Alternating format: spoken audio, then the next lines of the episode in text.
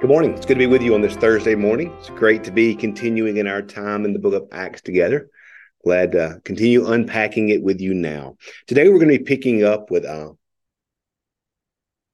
Acts chapter 22, verse 22. We're reading 22 through verse 29. Acts 22, 22 through 29.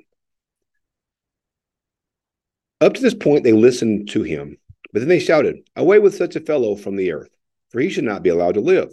And while they were shouting, throwing off their clothes, and tossing dust into the air, the tribune directed he was to be brought into the barracks and ordered him to be examined by flogging to find out the reason for this outcry against him. When they had him tied up with, th- with thongs, Paul said to the centurion who was standing by, Is it legal for you to flog a Roman citizen who is uncondemned? When the centurion heard this, he went to the tribunal and to the tribune and said, What are you to do about this? This man's a Roman citizen. The tribune came and asked Paul, Tell me, are you a Roman citizen? He said, Yes. The tribune answered, It cost me a large sum of money to get my citizenship. Paul said, But I was born a citizen. Immediately those who were about to examine him drew back from him when for he realized that Paul was a Roman citizen and that he had bound him. Okay. So um a little bit of history here. The next two readings are going to this today's reading and tomorrow's reading are going to have a little bit of historical context i'm going to give to you. Um, first um, i want to talk about the roman citizen thing. Um, rome of course at this point was the greatest empire in the world and the greatest title one could really have in this time in the world is a roman citizen. Uh, you were not to mistreat a roman citizen and a Roman citizen had rights. Not everyone who was part of the Roman Empire was a Roman citizen. In fact, very few Jews were Roman citizens. We see, as we said a few days ago, that's what makes Paul's position such a unique position in that he can be that bridge between the Gentiles, the Romans, the Greeks, and the Jews. Paul is able to bridge that gap because he is both a Jew trained as a Pharisee, which we're going to talk about that some tomorrow. He has the Jewish credibility and the Jewish Jewish training, but he has Roman citizenship. That Roman citizen, citizenship is going to be the thing that gets him to Rome. So, um, and it, it's Paul is once again we're going to see with Paul. Paul's smart, y'all. Paul, Paul, Paul knows what he's doing. Um, Paul could have said at any point, "Hey, y'all, I'm a Roman citizen." You know, he could have said that and could have avoided um they they had him tied up ready to beat him.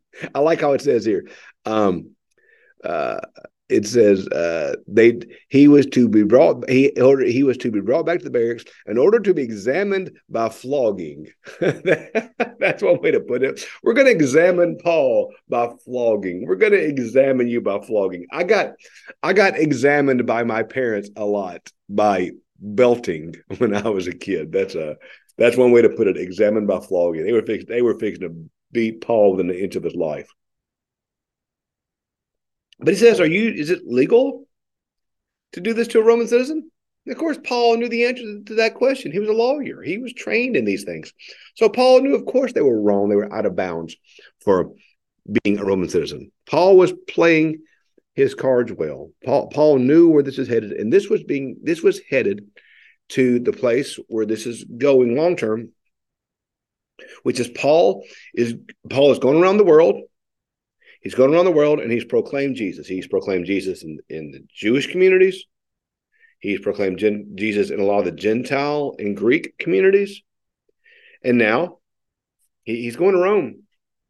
As a Roman citizen, he has the right, and we're going to see this later when he technically does this, he has a right to appeal his case to Caesar. In, in the Roman world, a Roman citizen, just like an American citizen, has certain certain accommodations of due of due process that you couldn't just execute him. You had you, had to have due process. You couldn't just beat him. You had to have due process. Paul understands that, and Paul now is beginning to play that card, which is going to um, get him further down the road to Rome which is where the Lord wants him to be.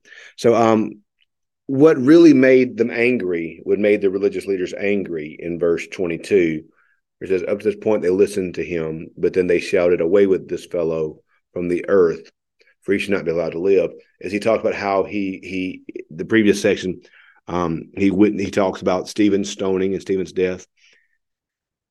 And then um, um, the Lord said, Go, for I will send you far away to the Gentiles. And um, Paul is telling them that God told him to do something that they didn't feel like was the right thing.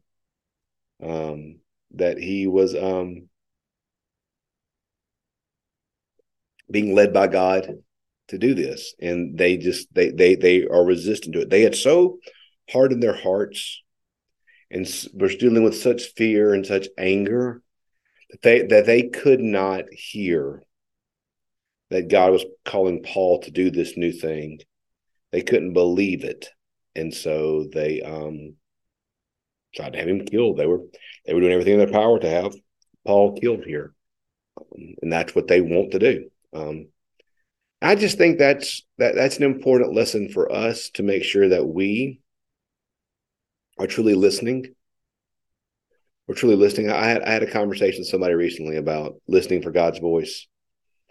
I told him, I said, one, one of the first things, I tell this person, one of the first things you got to do is you got to rest your soul for a minute.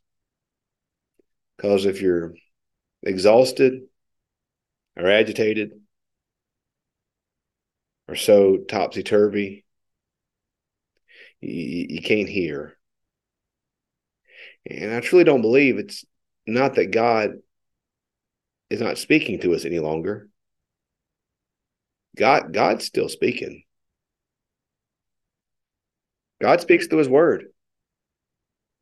God speaks through worship. God speaks through sermons. God speaks through music. God speaks, y'all. It's not that it's not that God is not speaking. It's that sometimes we just don't listen.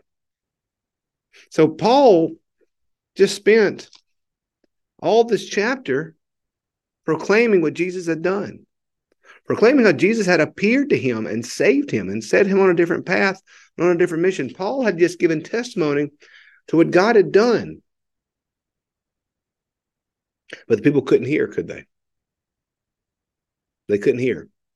Even though Paul told them, even though they had a witness to it, even though Paul was there testifying at this moment, they, they couldn't hear. We need to make sure in our lives that um we don't become like the Pharisees. That we don't get to the point where we can't hear. We need to we need to open our ears and open our eyes and open our hearts to receive God's word. Paul listened. Paul saw Jesus. Paul had Jesus appear to him. And Paul heard the word that Jesus had for him. So I think for us in our our life, that's. That's that's our challenge is to make sure that we are listening, that we have our ears open and our eyes open, and we have our souls open. Because if you back go back and um read uh Paul's story yesterday, um the guy with Paul didn't see Jesus. You know, was that because Jesus hid himself from that person? Probably most likely, but he didn't see Jesus. We need to make sure that we are in a place where we can hear. So Paul preached to them yesterday. They heard it proclaimed. They heard the message given. They were given the opportunity to repent, the opportunity to turn from their sins, the opportunity to turn to Jesus. They were given these opportunities and they refused. I couldn't hear it. So today, let's not just read the Bible. Let's listen to it. Let's not just go to church. Let's listen. Let's not just listen to worship music in our cars or in our jobs. Let's listen. Let's listen to what God may be saying. Let's not be like the religious leaders in this passage who had hardened their hearts to hear what God was trying to say to them. Let's be like Paul. Let's keep our ears open. Let's keep our eyes open. Let's keep our hearts open to hear what God's saying to us. And when we do that, then we know that God will speak, we will hear, and we'll be transformed by what God longs to say to us. And that may put us on an entirely different path that we had planned. That's happened to Paul. He was on a very different path. We know the path that God has for us. is the right path for right path for us. So let's listen. Let's pay attention. Let's have open hearts and open ears to receive and be faithful to it is wherever God's calling us to be. Thanks for joining us today. We're going to pick up tomorrow with um, what happens after they find out that he's a Roman citizen. Thanks for joining us. Have a great day.